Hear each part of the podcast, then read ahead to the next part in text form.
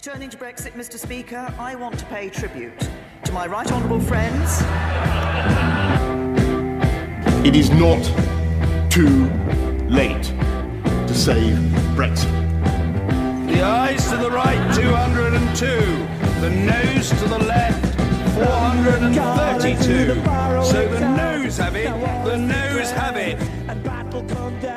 Welkom bij de Achter de Schermen podcast van Trouw. Mijn naam is Joris Belgers, redacteur bij deze mooie krant, en vandaag gaan we het hebben over Brexit. In het tweede deel van deze dubbele Brexit aflevering gaan wij bellen met Tim de Wit, correspondent in Londen voor de N O S en Trouw, en praat ik verder met Kristof Smit, E U-correspondent in Brussel van deze krant, en Romana Abels, buitenlandredacteur bij Trouw. Maar nu eerst London Calling. Ja, Joris. Hey Tim, Goeie, goedemiddag met Joris. Jij bent sinds tweeduizend vijftien, nee, eind tweeduizend veertien, correspondent in Londen voor de N O S. En je schrijft daarnaast voor Trouw. En dit zijn eigenlijk voor een correspondent gouden tijden. Uh, heb jij nu ook wel een beetje het gevoel alsof je met de neus in de boter bent gevallen? Of, of, of... Ja, kijk, ik bedoel, uh, ik, ik hoor dat natuurlijk veel uh, van collega's ook bijvoorbeeld uit Nederland. Die zeggen van, uh, hey, ik bedoel, het mooie kan niet, want je bent natuurlijk echt onderdeel van een stuk historie waar we waarschijnlijk nog decennia over gaan praten. Uh, en dat realiseer ik me af en toe natuurlijk ook echt wel. Als je, de, ja, weet je, zeker bijvoorbeeld uh, in januari hadden we nog die, die enorme nederlaag voor May in het Lagerhuis met die stemming. Dan de grootste nederlaag die een premier ooit heeft geleden in het Lagerhuis. Dat is natuurlijk toch fascinerend om met je neus bovenop te zitten. Hetzelfde gold voor dat referendum in tweeduizend zestien.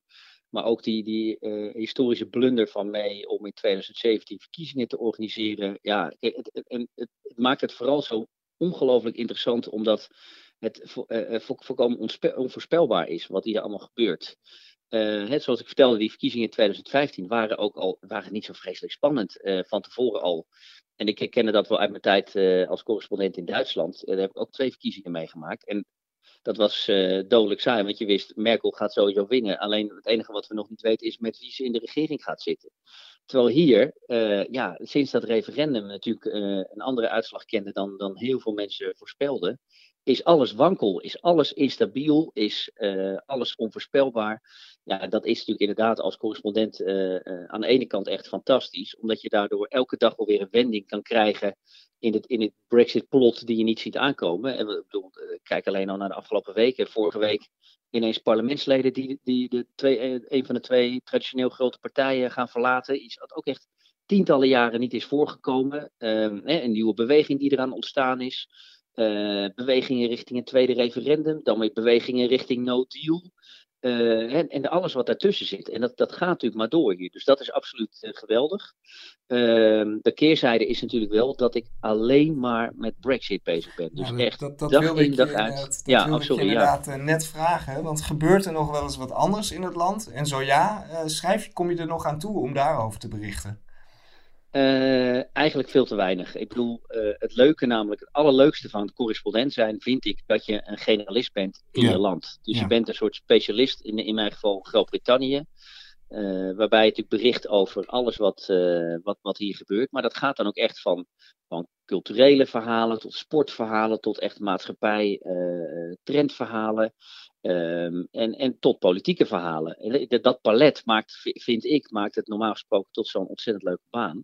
En uh, tegen mijn N O S-collega's zeg ik wel eens, ik voel me nu een beetje een soort Ron Vrezen. Want ik ben altijd maar aan het, aan het kletsen en aan het schrijven over hetzelfde, namelijk uh, Brexit. Omdat het inderdaad alle andere onderwerpen momenteel irrelevant maakt. Um, het, het moet wel heel groot zijn, wil dat, wil dat aandacht krijgen. Dus nee, het, dat, het is een, een beetje een eentonig Uh, correspondentschap, dat is wel, uh, dat is het enige nadeel van ja. alles. Ja. ja, want ik vroeg je natuurlijk net vooraf uh, of je een werkplek in het parlement hebt, maar ja, dat zou ik je natuurlijk nooit hebben gevraagd als er niet zoiets als de Brexit gaande was, want je bent gewoon uh, algemeen correspondent in dat land. Het gaat er niet alleen ja. om de politiek uh, natuurlijk. Um, hey, over, over de, de Brexit, we gaan heel even terug naar dat, naar dat referendum. Toen jij aankwam, eind tweeduizend veertien, begin tweeduizend vijftien... Merkte je al voordat er sprake was van, dat, uh, van het referendum dat, dat er in, in Groot-Brittannië anders naar de E U werd gekeken dan bijvoorbeeld in Nederland of in de rest uh, van Europa? Heeft, heeft Groot-Brittannië altijd al een andere houding jegens Brussel gehad? Ja, totaal. Ja, ik, ik vond het, uh, dat was wel een van de eerste dingen die me meteen opviel uh, toen ik hier begon. Omdat ik, zoals gezegd, dus hiervoor in Berlijn zat.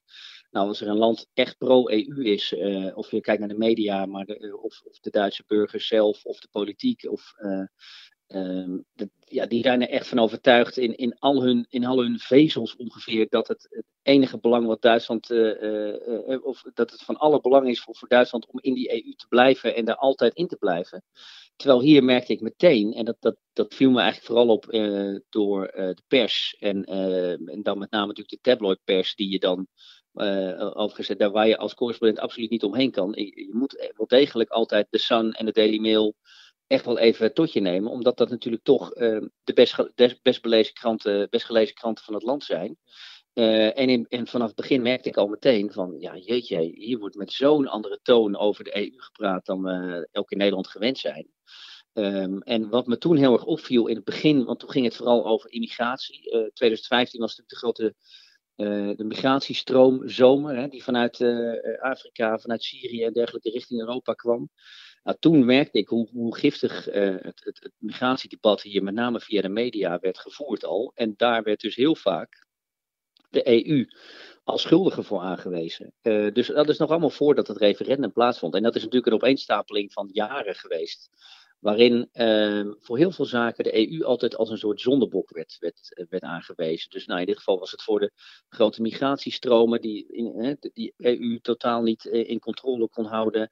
En de, en terwijl de Britten daar amper last van hadden, want uh, de Britten uh, maken geen onderdeel uit van het Schengen-verdrag. Hè, dus die, uh, je kan hier, uh, als je eenmaal in Griekenland bent, kan je echt niet zomaar naar Groot-Brittannië. Daar heb je, los van dat je het kanaal over moet natuurlijk. Maar uh, moet je gewoon altijd je paspoort laten zien. Kun je niet zomaar ongecontroleerd uh, doorreizen. Um, dus de, de Britten hadden er niet eens letterlijk last van. van die hele, maar toch merkte je in dat hele debat natuurlijk hoe dat, hoe dat hier gevoerd werd. Dat, uh, dat, dat het heel negatief was. En, en, en heel erg negatief richting Brussel gericht. Uh, ik kan me ook nog herinneren die verhalen um, over Juncker bijvoorbeeld. Hè. Cameron wilde absoluut niet dat Juncker uh, voorzitter werd van de Europese Commissie. Nou, dus er werden de meest uh, verschrikkelijke verhalen werden over, over Juncker geschreven. Over zijn, over, nou, dat hij alcoholist is en dat het een, uh, een corrupte politicus uit Lu- Luxemburg is. En het wordt heel erg om dus Cameron te steunen. En om dus maar weer het idee te creëren dat, dat alles wat in Brussel gebeurt uh, ondemocratisch is. Uh, achterkamertjespolitiek enzovoort. Nou, en zo zijn er eindeloos veel voorbeelden. Dus nee, je voelde meteen al, en dat, met name dus wat ik zeg in die, in die tabloidpers, die dus wel degelijk eh, nog altijd hier het best eh, gelezen worden, ja. dat dat een soort anti-E U-stemming al heel lang heerste. Ja. Ja. En waar, kom, waar komt dat vandaan? Kan je dat, kan je dat kort duiden? Uh, is, dat, is dat omdat ze een eiland zijn? Heeft dat met hun geschiedenis te maken van, van, van Groot-Brittannië? Um, um, ja, dat heeft, dat heeft inderdaad met heel veel, met heel veel zaken te maken. Ja, want uh, ze hebben al sinds paar... het begin een uitzonderingspositie ook altijd gehad binnen de E U. Precies. Ja, ja nee, ze hebben, ik bedoel, ze hebben natuurlijk in de afgelopen decennia, als je kijkt naar het verdrag van Maastricht, hè, wat natuurlijk de basis heeft gelegd voor de huidige E U. Toen heeft John Major daar echt moeten vechten uh, om de ene na de andere opt-out binnen te slepen, zodat de Britten nooit helemaal hoefden mee te integreren. Zoals de rest dat deed. Uh, Thatcher heeft echt haar leven gewaagd om die rebate, hè, die beroemde rebate, die korting te bedingen. Uh, zodat de Britten altijd minder hoefden te betalen dan anderen. Dat heeft allemaal voor ongelooflijk veel spanningen gezorgd, ook in de E U.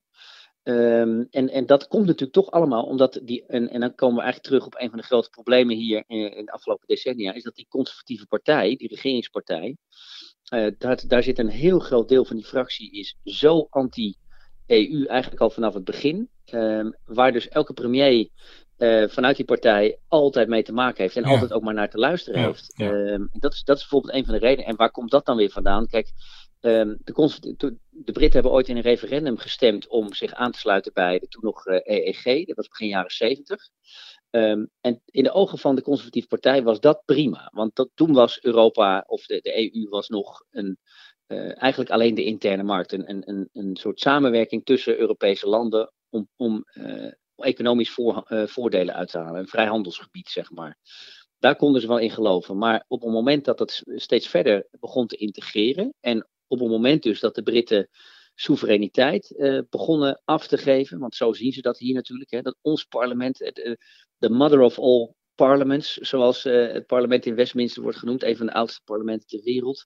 Uh, als dat niet meer het belangrijkste orgaan is uh, waar we naar moeten luisteren, ja, dat zit bij, zeker bij heel veel van die conservatieven heel diep. Omdat die dus altijd geloven in die Britse soevereiniteit. Hè. Dat, ik bedoel, en dat, is, dat, dat stamt natuurlijk terug aan het, aan het koloniale rijk wat de Britten hebben gehad. Uh, dat stamt bijvoorbeeld ook terug naar het feit dat de Britten nooit bezet zijn geweest tijdens de Tweede Wereldoorlog. Hè, wat, wat toch in, uh, in veel andere Europese landen echt als, als iets wordt gezien van kijk, daarom is samenwerking altijd cruciaal.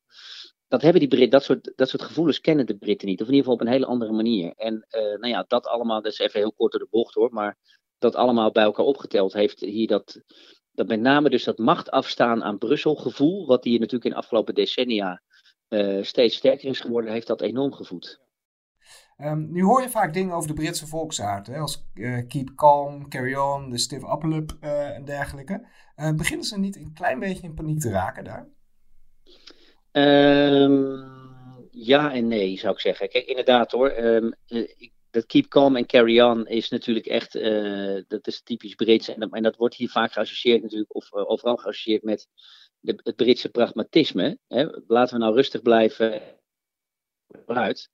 Nou, als iets uh, echt totaal niet meer uh, aan, uh, zichtbaar is, is het wel dat pragmatisme. Um, en dat is natuurlijk wel uh, waarom dit, dit Brexit-debat uh, en dit, dit hele Brexit-proces uh, um, de boel zo echt op zijn grondvesten heeft doen schudden. Is dat, uh, en dat geldt voor beide flanken overigens. Hoor. Dus um, je merkt dat het heel moeilijk is voor mensen die voor Brexit hebben gezet, parlementariërs die daar heilig in geloven, uh, om gewoon water bij de wijn te doen. En te zeggen, oké, okay, dan wordt het wel een Brexit, maar het wordt misschien niet de Brexit waar wij campagne voor hebben gevoerd. Maar we, uh, dan moeten we ons neerleggen bij wat Theresa May heeft uitonderhandeld. En dat is nou eenmaal een compromis. Hetzelfde geldt voor mensen die hoe dan ook willen dat de Britten alsnog in de E U willen. Ook die hebben nog altijd heel veel moeite met accepteren dat het Britse volk daar nou eenmaal voor gestemd heeft. En die voeren dus al sinds het begin campagne voor een tweede referendum. En die twee uiteinden van het debat, die zijn wel het luidst. Uh, die hebben veel media achter zich. Uh, die krijgen veel aandacht. Uh, bijvoorbeeld kijk naar sociale media. Bijvoorbeeld. Nou, Twitter is natuurlijk niet per se nou, uh, altijd een, een perfecte uh, representatie van hoe de samenleving erover denkt. Maar je ziet daar dat het altijd het, uh, om de uitersten gaat die, uh, die in dit debat uh, het, het woord voeren. Um, hè, zoveel, zeker als het... En, en, en, Wat ik moeilijk vind om te begrijpen, ik bedoel, inmiddels uh, snap je het natuurlijk beter als je wat langer vindt, maar dat je zo dicht op die deadline, dat je toch weigert om te denken, het is misschien dan maar beter voor het land als we gewoon die deal oppakken zoals die er nu ligt. Ja, ze weigeren over hun eigen schaduw te stappen, zoals uh, Precies, ze het hier dat is het. in Nederland zo mooi zouden zeggen. Ja.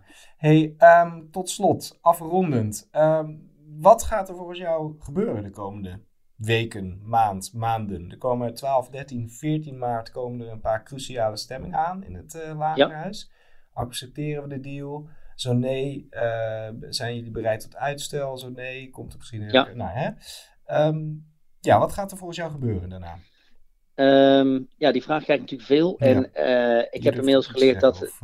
nou, dus zeker. Ik, heb zeker wel, ik wil zeker wel een scenario schetsen. Maar uh, ik weet inmiddels dat uh, het voorspellen van wat er in de Britse politiek gebeurt levensgevaarlijk is en heel vaak niet uitkomt. Maar uh, laat, ik, ik bedoel, laat ik zeggen, het, het, het, het, als je het positief bekijkt, en met positief bedoel ik dan, er wordt uiteindelijk dus een deal door het parlement uh, goedgekeurd. Uh, daar is wel degelijk wat voor te zeggen dat dat uiteindelijk toch op twaalf maart uh, gaat gebeuren. Er zijn toch wel wat signalen namelijk nu dat de, de, de, de hardliners in de partij van May iets hun positie aan het verzachten zijn. Hè. Juist diegenen die tot nu toe elke keer zeiden van we gaan absoluut niet akkoord met de deal zoals die nu ligt. Dat hele onderdeel over die backstop moet helemaal geschrapt worden uit het akkoord. Anders gaan we er nooit mee instemmen enzovoort. Je merkt dat die toon aan het matigen uh, is. Dat vind ik interessant, want dat, dat betekent dus gewoon dat er ruimte is aan het ontstaan is. Dat geldt ook bij de D U P, hè? Dat is die Noord-Ierse partij uh, die mee nu helpen aan de meerderheid in het Lagerhuis, via een soort uh, gedoogconstructie. Ook die zijn wel wat aan toon aan het matigen. En wat dat betekent is dat uh, ze mee de ruimte geven om, komende week moet dat dan gaan gebeuren, om met iets te komen. Uh, we weten natuurlijk, achter de schermen wordt er nog steeds doorgepraat tussen de Britse regering en Brussel. Uh, nou, we weten ook dat dat natuurlijk tot op, tot op heden nog geen, geen, geen centimeter is, is opgeschoten. Uh, Brussel zegt gewoon, dit is het en we praten niet verder. Maar het feit dat die Britten nog steeds uitgenodigd worden, dat er nog steeds gepraat wordt, uh, geeft mij toch wel het gevoel dat er uiteindelijk, en het zal allemaal niet veel zijn, het zal allemaal niet heel substantieel zijn, substantieel zijn maar ik denk toch dat, dat May volgende week iets gaat presenteren waarvan vervolgens die, die, die, die tegenstanders misschien dus wel zullen zeggen, oké, we pakken het gewoon maar. Hè? Want dit is toch, het gaat niet veel beter worden. Want ze weten dat als die deal weer wordt weggestemd op twaalf maart, nou, uh, no deal, daar is sowieso de meerderheid van het parlement tegen, dus dat gaat niet gebeuren. Dus ze zullen hier gaan stemmen voor uitstel. Nou, God mag weten wat er dan gaat gebeuren. May zegt, ik wil alleen een kort uitstel. De E U zegt, ja, wacht even, wij willen helemaal niet praten over een kort uitstel als niet duidelijk is wat dat dan gaat opleveren. Want anders gaan we nog een keer drie maanden in, in, in rondjes blijven draaien om hetzelfde probleem. Um, dus wellicht zegt de E U dan van, nou, uh, daar moeten we er misschien maar een heel lang uitstel van maken. Hè? Dus en dat, daar is iedereen wel als de dood voor, zeker natuurlijk die Brexiteers. Dus stel dat onder die druk hoop, uh, ben ik benieuwd om, nou ja, en, en, of, of toch uiteindelijk het mee gaat lukken om een meerderheid, en het zal een hele krappe meerderheid worden, om toch aan boord te krijgen op, op twaalf maart. Maar zoals gezegd, uh, ik, ik, mijn handen voor in het vuur steken durf ik niet. Maar hè, als ik kijk naar de, de, de tekenen die je, die je nu ziet, heeft ze in ieder geval een kans. En, en dat is toch al heel wat. Ja, nou, uh, hopen voor mee, duimen voor mee. En uh, als het uitstel wordt, uh, uh, komen we misschien met een tweede aflevering uh, van een Brexit-podcast ja. van uh, Trouw. Uh, Tim de Wit, hartstikke bedankt voor je tijd. Uh, ik uh, wens jou nog een hele fijne, prettige dag daar in Londen. Dankjewel. Tot zover Tim de Wit, correspondent voor de N O S in Trouw te Londen. Kristof, Romana, de vorige aflevering besloten we met het wantrouwen van de Britten jegens hun regering, jegens Brussel. Met dat wantrouwen hangt volgens mij een ander obstakel voor een ordentelijke uittreding uit de E U samen. De zogeheten backstop. Kristof, zou jij die backstop eens kort kunnen uitleggen? Kort uitleggen, de backstop. Uh, in meer dan vijf minuten. Nee, um, ja, de backstop is heel simpel gezegd een soort garantieregeling die uh, eigenlijk beide partijen willen, zowel de Britten als de E U. Om te voorkomen dat er een grens komt straks tussen Ierland en Noord-Ierland. Hè. Noord-Ierland hoort bij het V K en Ierland bij de E U ook straks. En daar is nu is daar geen grens. Dat is allemaal vrij verkeer van personen enzovoort. Uh, en bij een uh, gebrek aan een nieuw handelsakkoord dreigt daar gewoon een nieuwe grens met inderdaad de douanecontroles die we ook in Calais misschien straks krijgen. En wat is daar erg aan, aan die grens? Nou ja, dat, wat daar erger aan is, is dat uh, je hebt een uh, Goede Vrijdagakkoord uit negentien achtennegentig. Uh, wat een beetje echt een vredesakkoord is. Hè, want we hebben heel veel geweld gehad uh, in, uh, in Noord-Ierland. Dus uh, secta- sectarisch geweld. Dat, daar maakte dat Goede Vrijdagakkoord een einde aan. En uh, uh, een uitvloeisel daarvan was ook dat die grens met Ierland open ging en open bleef. En de E U was daar bovendien ook een soort garantsteller van, van het akkoord. Tot in de eeuwigheid. Ja, nou goed, ja, dat is wel de bedoeling. Want een, een grens die, die weer open gaat, die wil je liever niet weer dichtmaken. Ja. Dus uh, niet, het is niet alleen gewoon een handelsding, hè, die grens. Maar ook, er wordt ook weer gevreesd voor dat het geweld weer gaat oplaaien. Nou, om dat te voorkomen uh, heeft de E U op een gegeven moment voor... Nou, en, en, en de E U heeft al die tijd gewacht op een, op een goed Brits voorstel om ervoor te zorgen dat die grens open blijft. Dat voorstel kwam niet. Dus toen heeft de E U op een gegeven moment gezegd van ja, sorry, maar we moeten toch een soort van garantie hebben dat als we er niet uitkomen met het handelsakkoord, dat we zeker weten dat die grens open blijft. Wat er ook gebeurt. Uh, en dat is die backstop. Um, maar dat betekent wel dat als er inderdaad geen akkoord komt, dat uh, Noord-Ierland een beetje dezelfde regels moet blijven houden als de E U. Uh, want anders is er geen uh, frictieloze handel met Ierland mogelijk. En nou goed, dat zette dus weer kwaad bloed bij Londen.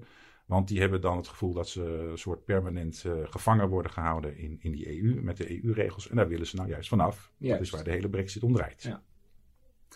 Um, we gaan even naar de toekomst kijken. Wat er de komende uh, maanden, misschien al jaren, uh, gaat gebeuren. Um, allereerst denk je dat er in Engeland nu een grotere kater is uh, over de, dit Brexit-gedoe dan vlak na het referendum inmiddels? Zijn mensen in Engeland niet een beetje Brexit-moe? Mensen in Engeland uh, letten gewoon niet meer op. Dus nee. die, uh, die, ze zijn echt inderdaad, ze zijn nogal Brexit-moe. Ze lezen het niet meer. Ze denken het zal mijn tijd wel duren. Uh, ze zijn kwaad, want ze voelen zich hoe dan ook verraden. En zou in die zin dan een tweede referendum uh, kans van slagen hebben? Uh, er is zijn... Voor het Remain-kamp bedoel ik? Kans van slagen. Uh, nou, dat, dat is maar de vraag. Uh, er worden natuurlijk nog voortdurend uh, wel uh, uh, polls gehouden. Om de vraag is, wat zou u stemmen als er weer een referendum zou komen? En eigenlijk uh, veranderen de getallen niet zo heel erg. Er was wel laatst een soort van demografisch omslagpunt, geloof ik, bereikt. Hè? Dat, uh, hè, want de, de, de, men, ja, de mensen die in twintig zestien hebben gestemd, daar is een deel van overleden. De, en dat zijn natuurlijk vooral de, de leave-stemmers. Ja, en, zijn en intussen zijn er veel jongeren, zijn inderdaad achttien geworden. En ja. die uh, dus, onafhankelijk van partijvoorkeuren, blijkt dat er ja. al een soort sluipende meerderheid is voor het blijven. Ja, want, uh, want over dat referendum, uh, tweeënvijftig, over dat referendum gesproken, vorige week maakte uh, Labour maakte een opvallende draai. Die... Uh, Ze wilden er eerst niet aan, want dat zou kiezersbedrog zijn, een, een tweede referendum. En nu... Ja, ik, uh, dat, is, dat is zo. Dat, dus Corbyn heeft nu gezegd, uh, onder druk van een deel van zijn partij, uh, dat hij uh, wel wil pleiten voor een tweede referendum. Ja, Corbyn is de onderliggende partij. Hè? Dat is, die heeft, die heeft, het is, er is geen regering van Corbyn. Dus dat is alleen maar... Uh, reëel na verkiezingen waarin Corbyn dan zou winnen met Labour en dan zou, dan zou er nog misschien een tweede referendum mogelijk zijn. Ja. Er is in de conservatieve partij niet zo ontzettend veel steun voor een tweede referendum. Nee. Um, dus uh, dat, uh, dat scenario, dat is meer iets waar wij in Europa een soort van hoopvol naar kijken, hm. uh, maar niet heel erg realistisch. Nee. Op dit moment. Er uh, ja. kan van alles veranderen. Maar... Uh, zou, zou het kunnen gebeuren dat uh... zonder referendumbesluiten te blijven? Het, uh, wat zou kunnen gebeuren is dat, het, uh, dat ze er, erin rommelen. Dus dat ze er nooit uitgaan. Nee, precies. Um, dat, elke, hè, dat de onderhandelingen maar voortduren en voortduren en voortduren. En dat ze uiteindelijk, want dat gaat wel gebeuren, uh, slechter af zullen ja. zijn. Ja. Um, want uh, als ik even mag schetsen wat er de komende tijd uh, gaat gebeuren, dan... Uh, Het is zo dat May is nu nog steeds in Brussel aan het onderhandelen. We weten niet precies. Zij zegt, dat schiet lekker op. Brussel zegt, nou we, hebben echt, uh, we zijn van nul naar nul aan het lopen. Uh, ja. Dus en wat de waarheid is, dat weten we niet. Um, het kan zijn dat, maar de kans dat het inderdaad dat ze voor niks naar nergens gaan, is best groot. Mm-hmm. Uh, wat we weten is dat May, dat heeft ze tegen het parlement gezegd, op twaalf maart het resultaat van onderhandelingen met Brussel ja. uh, aan het parlement presenteert. Dat, en op twaalf maart gaat het parlement dus stemmen over of ze wel of niet dat akkoord met Brussel, ja. met die wijzigingen die ze nu aan het uitonderhandelen is, of ze die wil. Dus een iets wat gewijzigde deal die nou, in januari niet, werd verworpen. Ja, niet, niet eerlijk gezegd niet eens een gewijzigde deal, want de E U wil niks wijzigen, maar er, er zou nog wel een soort addendum, inlegvel, ja. uh, er zijn allerlei andere woorden, nou, uh, bijsluiter, uh, aan kunnen worden toegevoegd, uh, het, die dan iets strenger zou zeggen dat die backstop niet voor eeuwig van kracht zou blijven. Maar ja, uh, eigenlijk is dat natuurlijk wel zo, dat, dat kan gebeuren. Anders is het geen backstop, zegt de dus, E U steeds. Ja. Nee. Uh, maar goed, nou... Um, grote kans dat May dus terugkomt met een codicil, inlegvel, bijlage, whatever, uh, bij dat parlement. En dat dat parlement zegt, nou nee, dat willen we nog steeds niet. Dan zit ze dertien maart met nog steeds helemaal niks. Terwijl ze wel heeft vastgelegd dat het Verenigd Koninkrijk op negenentwintig maart de E U verlaat. Uh, dat vindt iedereen in Engeland ook best nog wel een eng ideetje. Um, daarom heeft ze nu beloofd dat zij op dertien maart, hè, mocht deze, de deal met de E U worden verworpen, zal ze op dertien maart vragen, zeg, willen jullie eigenlijk uit de E U zonder deal? Want dat is dan de enige mogelijkheid, tenminste voor de negenentwintigste. Uh, uh, ja, precies. Uh, nou, stel dat uh, die, het antwoord op die vraag uh, van het parlement is, nee, we willen niet zonder akkoord uit de E U, dan is er eigenlijk weer... nog maar weer één andere mogelijkheid. En die gaat ze dan op veertien maart voorleggen. Namelijk, uh, willen jullie me dan een beetje meer tijd geven? Uitstel. Uitstel. Dus dan, zal de, dan is de Brexit niet weer op negenentwintig maart. Uh, maar dan is de Brexit ergens in juni. Waarom uh, in juni? Uh, dat is een interessant moment. En daar kan Kristof misschien wat meer over vertellen. Um, ja, dat is een interessant moment. Nou goed, ik geloof dat May ook zinspeelde op twee maanden verlenging. Hè? Dus dat ja. zou dan zijn tot eind mei. Uh, en eind mei zijn de Europese verkiezingen. Maar strikt genomen is dat niet echt een deadline. Want je zou het inderdaad kunnen uitstellen met een maand extra tot eind juni. Want dat nieuwe Europese parlement, dat uh, wordt pas geïnstalleerd op twee juli.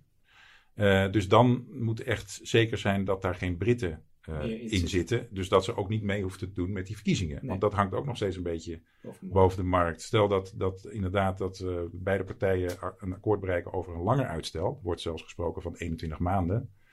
Dan zullen die Britten toch echt wel uh, moeten gaan stemmen voor, voor het Europarlement. Ja. Want uh, dat is gewoon juridisch en electoraal is dat gewoon een, een, een, uh, een feit. Ja.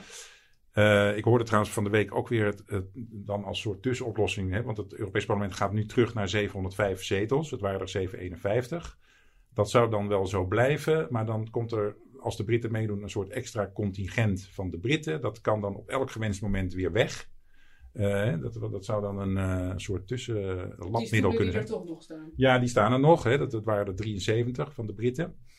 Maar goed, iedereen gaat er nog steeds van uit dat, dat die Britten straks niet uh, hoeven te stemmen. Want dat, dan moeten ze in uh, hele korte tijd een uh, campagne uit de grond stampen met, met kandidaten die, die dan naar Straatsburg moeten. Ja. Ik kan het je bijna niet voorstellen. Nee, nee en May zegt ook, wat voor boodschap geeft dat dan aan, de, aan onze Brexit, onze leave-stemmers? Dat je hebt gestemd voor uit de E U en vervolgens gebeurt er niets, niets, niets, ja. niets, niets. En moet je opeens gaan stemmen voor nieuwe Europese kandidaten. Nou ja, moeten, moeten. Voor hetzelfde geld wordt de opkomst nul procent. Ja. Ik bedoel, uh, ja. Dus allemaal, er kunnen allemaal gekke dingen gebeuren. Maar wat er dus kan gebeuren, uiteindelijk, stel dat ze er niet, uh, dat ze er eind juni nog niet uit is. En ze heeft meer uitstel nodig. Uh, dan, kan, dan zou het zo kunnen zijn dat ze dus zonder uh, vertegenwoordiging in het Europese parlement zit. Uh, en toch nog in de E U. Interessant. Kan dat? Ik, het lijkt mij juridisch lastig. Uh, mij ook. Maar, dus, maar... Uh, het is allemaal uncharted waters. Ja, ja precies. nee, precies. Ja. Ja. Theresa May legt nu dus de bal eigenlijk bij het Lagerhuis. Dan zoeken jullie het maar uit. Is dat slim van haar om te doen? Nou, ze zegt in zoverre zoeken jullie het maar uit. Ze zegt niet, verzinnen jullie. Ze zegt nee. nu, uh, ze, ze, ze heeft alleen voorgesorteerd op de mogelijkheid dat haar akkoord wordt uh, weggestemd. Ja. Daarmee heeft ze eigenlijk haar akkoord om zeep geholpen. Want dat... De, de, hele, de hele truc was dat ze dat, dat parlement zover zou krijgen dat ze voor gingen stemmen, omdat er het alternatief nog erger was. Maar als het alternatief is, nou we, we kunnen er nog wat langer over doen, dan kiezen ze daar natuurlijk voor. Ik wil uh, tot slot ook nog eventjes uh, naar het wat grotere plaatje kijken, naar de rest van Europa en wat dit, uh, ja, wat dit, of dit een precedent kan zijn voor andere landen die er misschien over nadenken om de E U te verlaten. Uh, denken jullie dat de kans groter of kleiner is uh, geworden na de afgelopen maanden, jaren Brexit-gerommel? Um, ik weet niet of Brexit nou echt een lichtend voorbeeld is voor andere landen van jeetje, wat een goed idee. Maar er was, er was, was wel laatst een beetje gekke uitspraak, of een opmerkelijke uitspraak van het Hof van Justitie. Dat ging dan over de Britse mogelijkheid om het hele proces stop te zetten. Ja. Eenzijdig. En ja. dat de Hof bepaalde dat dat kan. En dat wierp ook weer de gekke vraag op van ja, maar wacht eens even. Je kan dus kennelijk als land zeggen, ik ga eruit. He, je levert dan die brief in, artikel vijftig, bla bla bla. Dan heb je twee jaar de tijd om te onderhandelen. En kennelijk als je dan na twee jaar zegt van nou, die onderhandelingen die bevallen ons niet zo, weet je wat. Uh, ik besluit eenzijdig dat dat allemaal voor niks is geweest. Dat is natuurlijk een hele gekke uh, situatie. Uh, he, dat landen gewoon iets kunnen proberen. En nou, als het niet lukt, jammer dan. Hm. Um, dus in die zin kan je zeggen van nou, dan kan een land als uh, ja, Hongarije uh, of Polen, die uh, natuurlijk heel kritisch zijn over de E U, kunnen, kunnen misschien eens uh, wat proberen. Dus in die zin heeft dat die uitspraak van het Hof, uh, lijkt een stimulans om dat te gaan doen. Maar als, als we alleen al naar de Brexit kijken, dan denk ik niet dat dat een heel erg inspirerend voorbeeld is uh, nee. voor uittreding. Er worden in Nederland natuurlijk wel eens uh, ook, uh, er wordt de vraag dingen gesteld geroepen. aan, uh, ja, ja, er worden dingen geroepen en er worden ook Er worden natuurlijk ook uh, peilingen gehouden onder Nederlanders. Uh, en de steun voor een eventueel uittreden van Nederland uit de E U is uh, na uh, heel veel krantenkoppen over een mislukte Brexit wel wat afgenomen. In de hele E U ja, is ja. de steun voor de E U uh, enorm uh, toegenomen sinds de Brexit. Ja. Of de beoogde Brexit. Ja. Um, tot slot, komt het nog goed met Engeland, met Groot-Brittannië? Nou ja... Ik denk dat ze wel een pittige tijd tegemoet gaan. En uh, dat ze misschien over een jaar of twintig... Uh, uh, ja, er is gewoon niks zinnigs over te zeggen. Maar ze gaan het gewoon... Als, als die Brexit doorgaat, gaan ze het zwaar krijgen. Ja, ja. Op alle mogelijke fronten. Ja.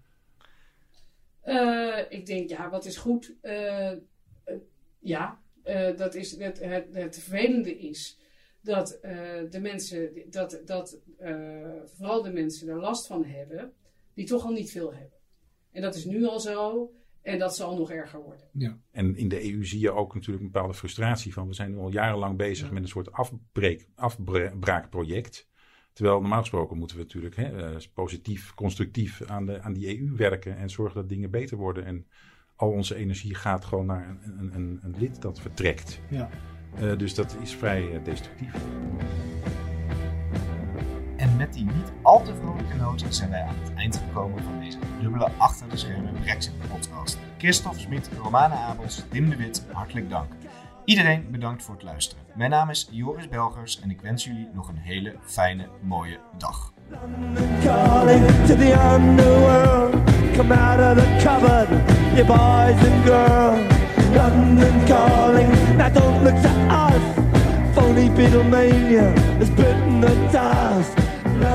calling, see we ain't got no swing, except for the rain and the crunch of...